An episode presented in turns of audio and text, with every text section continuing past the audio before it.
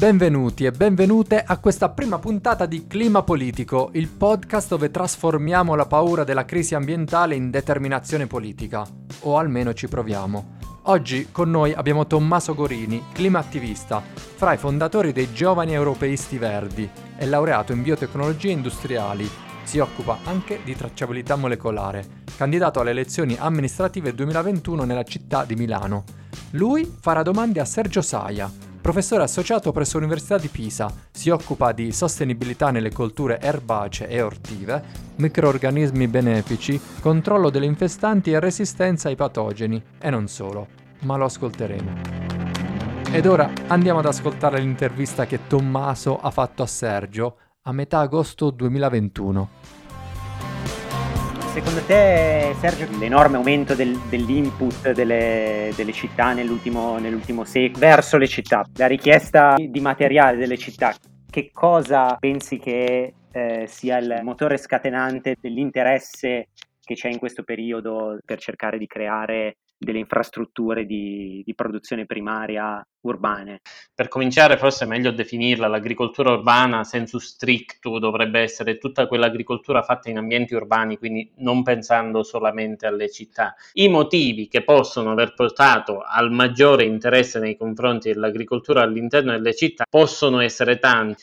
Beh, uno, è inutile ignorarlo, è una certa moda in secondo luogo, una certa domanda in loco. Negli ultimi 50 anni la percentuale di popolazione mondiale, vale anche a scala italiana ovviamente, che si sposta alle grandi città è in forte aumento. D'altro canto le città possono comunque offrire dei servizi all'agricoltura urbana che sono più difficilmente integrabili in ambienti rurali. Cioè per fare agricoltura urbana spesso si fa in serra, serve l'elettricità, ma comunque all'interno delle città c'è più energia termica, c'è l'effetto cemento e all'interno di una serra Ovviamente questo può far piacere, in inverno nelle città fa un po' più caldino rispetto all'esterno delle città. E poi la prossimità con il consumatore, che è comunque dal punto di vista sociale un aspetto gradito, non opportunamente migliore dal punto di vista della salubrità, però è sicuramente dal punto di vista sociale gradito. Quindi quando parliamo di agricoltura urbana parliamo comunque di un aspetto eh, di agricoltura che produce eh, un profitto e quel profitto si può anche fondare su una disponibilità a pagare che dipende da aspetti edonici. Non abbiamo di certo le preoccupazioni di rimanere senza il cibo.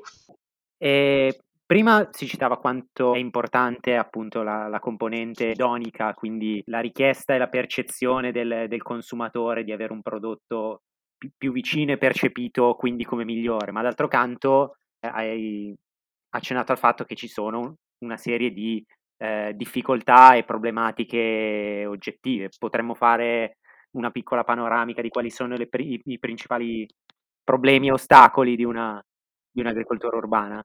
Per fare questa panoramica permettetemi di descrivere grosso modo due forme di agricoltura, solo due. Quella che si fa in un terreno, in cui le piante crescono su un terreno e quel terreno può anche essere esistente in ambiente urbano, ovviamente. E quella che si fa fuori suolo, normalmente ha o piante ancorate su un substrato inerte, come può essere la perlite, o anche addirittura senza un substrato, sono i sistemi aeroponici in cui le radici sono libere all'aria e sulle radici viene spruzzata una soluzione nutritiva. Se non c'è il terreno è più complessa, se non c'è nemmeno un substrato di ancoraggio è ancora più complessa. ovviamente portare terreno in una città o avere terreno a disposizione in una città è complesso. Sì, possiamo portare il classico vaso con un terriccio commerciale sul balcone col basilico. Altra questione è pensare di sfamare una certa fetta della popolazione, quindi normalmente all'interno della città ci si sposta attraverso i substrati. Uno dei problemi dell'agricoltura all'interno dei substrati è la gestione della nutrizione eh, per le, per le piante. Ovviamente questi substrati spesso non trattengono nemmeno l'acqua, l'acqua deve passare all'interno di tubi ed essere rilasciata in prossimità delle radici e questo richiede degli impianti che vanno gestiti, sono impianti di irrigazione o di fertirrigazione. In secondo luogo, spesso in una città non c'è adeguata disponibilità di luce. Sopra un grattacielo, su una serra, diciamo un po' da film eh, statunitense, direi lì la luce arriva e come, senza problemi, ma se siamo vicino alla base del, dei palazzi o le illuminiamo o potrebbe non esserci luce a sufficienza. E poi c'è il rischio più grosso. Dobbiamo ammettere tristemente che l'inquinamento atmosferico nelle città è notevole soprattutto rispetto alle campagne, cioè, anche se le piante stanno all'interno di strutture, se non ci sono eh, adeguati filtri per filtrare i contaminanti. Quindi c'è un problema di salubrità degli alimenti. Per far sì che producano adeguatamente, perché ovviamente chi li produce li venderà pure, e siano adeguatamente salubri, servono delle strutture di supporto, filtri, luci, acqua, eh, elementi fertilizzanti che sono solitamente eh, fertilizzanti minerali ovviamente di sintesi, è alquanto improbabile che in una serra arrivino composti organici, eh, gran parte sono minerali e di sintesi. Occhio, io non demonizzo affatto i composti di sintesi, eh, sono un alleato preziosissimo che abbiamo, però tutto ciò costa. Un, un prezzo premium perché hanno infrastrutture e costi molto più elevati. Per quanto riguarda invece dal, dal punto di vista di eh, bilancio energetico e di emissioni, si può riuscire a far, a far quadrare un discorso del genere o resta comunque perdente rispetto ad una agricoltura tradizionale? Eh, ne dubito, è, è, estremamente probabile che resti molto molto presente. Considerate che in, in una serra che ha eh, delle produzioni in fuorisolo, una coltura rispetto alla stessa coltura nel terreno, diciamo, all'interno della serra può produrre comodamente il doppio, anche il triplo, anche il quadruplo, dipende dalle colture. Costruire una serra, una camera di crescita, un impianto di fertilizazione, eh, immettere i concimi, gestire la temperatura e la luce all'interno della serra. Tutte queste cose hanno un'emissione. Normalmente in serra le emissioni per ogni chilo di prodotto ottenuto sono elevate, soprattutto se si considera la frazione secca del prodotto, cioè rimuoviamo l'acqua, quella è la quantità di carbonio che la pianta ha dovuto strappare all'atmosfera per crescere. Se noi vogliamo studiare le emissioni di CO2 di un chilo di prodotto, in un sistema fuori suolo il carbonio strappato all'atmosfera è zero. Perché tutta la biomassa prodotta, anche le foglie, gli steli, le radici, abbastanza rapidamente verrà rimossa dal sistema fuori suolo, portata altrove, magari in un sistema di compostaggio, e si può considerare che abbastanza rapidamente verrà riemessa nell'aria. In un terreno, in un terreno vero, utilizzo un valore medio, il 15-20% del peso secco di queste radici rimarrà nel terreno come sostanza organica stabile. Difatti quello è uno dei problemi delle produzioni in serra, cioè noi non produciamo in serra per impattare di meno, noi produciamo in serra normalmente, occhio, eh, non sto demonizzando affatto l'agricoltura all'interno di una città fuori suolo o anche l'agricoltura fuori suolo nelle campagne. Sto solo contestualizzando i problemi che ci sono con questi sistemi agricoli quando l'interesse, come ha detto qualche candidato politico recentemente, è quello di sfamare un'intera città dicendo voglio, voglio rendere autosufficiente Milano, qualcosa di pressappoco impossibile. Non... Eh, io avrei una questione per entrambi. Ora so che Sergio tu non sei di Milano e non studi Milano, però può essere un esempio. Nella prossima lotta politica che ci sarà nelle amministrative, il dibattito avviene tra destra e sinistra e la destra spesso ehm, accusa eh, la giunta, diciamo, Sala che si sta ripresentando alle elezioni di ambientalismo di facciata e questo è un tema forte di attacco. Avviene per esempio nella qualità dell'aria, si dice che fare ciclabili e ridurre il, um, eh, il traffico veicolare non aiuti poi a migliorare la qualità dell'aria, ma quello è un argomento. Parlando del nostro argomento, ci sono vari progetti, fra cui ce n'è uno nell'area, eh, nella periferia ovest di Milano, di creare un eh, parco agricolo metropolitano di 50 ettari che viene molto attaccato, ad esempio l'assessore regionale all'agricoltura eh, dice che qui si vuole solo privilegiare ambientalisti alla moda, che si tratta di fare un verde astratto di facciata, perché lì ci sono gli agricoltori veri che non bisogna toccare. Voi cosa ne pensate di questi attacchi? Ma eh, io credo che in realtà eh, su, su questo tema sia veramente ingeneroso tacciare di, eh, di ambientalismo di facciata perché eh, l'impegno per quanto riguarda eh, l'analisi delle, delle, filiere del cibo e la, e la definizione di una, di una, politica del cibo, la food policy da parte della, dell'ultima amministrazione è veramente qualcosa di, di concreto, qualcosa di eh, fortemente radicato in, in un'analisi dei dati e con, dei, e con una serie di, di, progetti importanti e a lungo termine.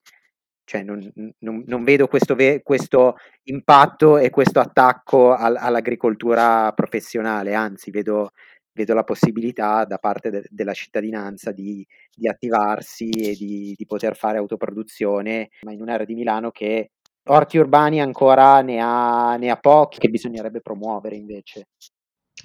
Dico la mia, io, io sarò un po' tranchant sulla questione politica e premettiamo che un'area di 50 o 100 ettari è una goccia in mezzo al mare nell'ambito dell'agricoltura e che quella non è agricoltura più vera di qualunque altra forma di agricoltura, cioè non esiste l'agricoltura falsa, è, è tutta agricoltura vera. Spesso la sottrazione di suolo per cementificazione è molto più alta di 100 ettari all'anno, anzi Detto ciò, spesso nelle città italiane manca verde, anche nelle città in cui ce n'è tanto. E avere un po' più di aree verdi urbane, parchi urbani, fa solamente bene. È un problema che si riscontra sempre a scala nazionale quando ci sono le finanziarie, cioè quando ci sono le finanziarie e i grossi spostamenti di somme da un settore all'altro sicuramente da qualche parte generano uno stress. Però a scala complessiva, se la finanziaria è fatta bene, può essere un bene spostare dei fondi da un settore all'altro. Idem per quanto riguarda eh, l'utilizzo del territorio con un uso del suolo anziché con un altro. Utilizziamolo per un parco urbano dove ci possa essere del verde a uso ricreativo o anche per i piccoli orti, anche quelli hanno la loro funzione, ma più che produttiva, dicevo prima, è una funzione sociale.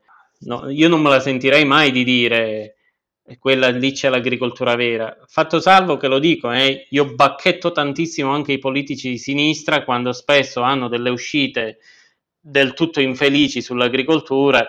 Qualcuno ha detto voglio abolire, ovviamente so chi è, non faccio il nome, voglio abolire i pesticidi entro il 2025 è una sciocchezza.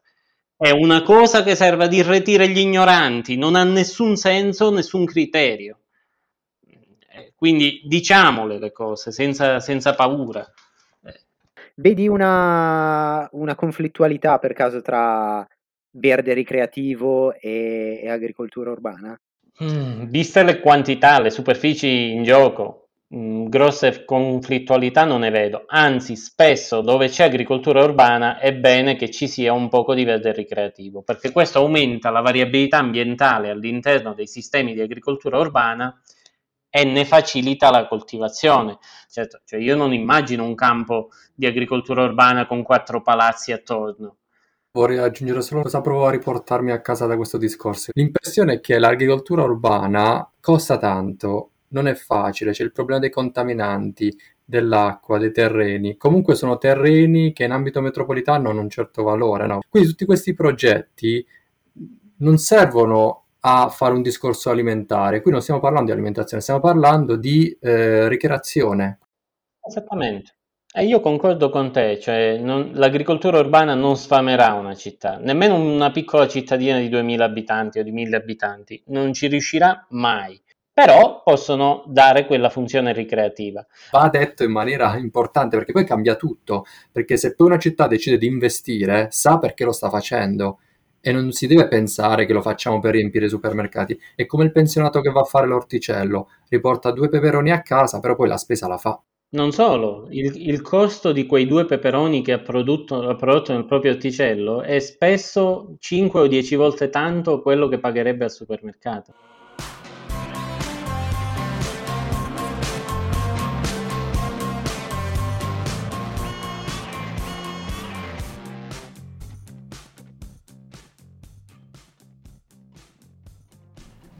E questa era la nostra prima puntata. Se vi è piaciuta e se credete che la comunicazione sui temi ambientali sia il primo passo fondamentale per la transizione climatica, allora significa che potreste valutare di supportarci. Parlate di questo podcast ai vostri familiari, amiche e colleghi. E se volete sostenerci materialmente o con idee, scriveteci a climapolitico.gmail.com. Per questa puntata ringrazio Giovanni Montagnani, Tommaso Gorini e Sergio Saia. Ci ascoltiamo alla prossima puntata. Ciao!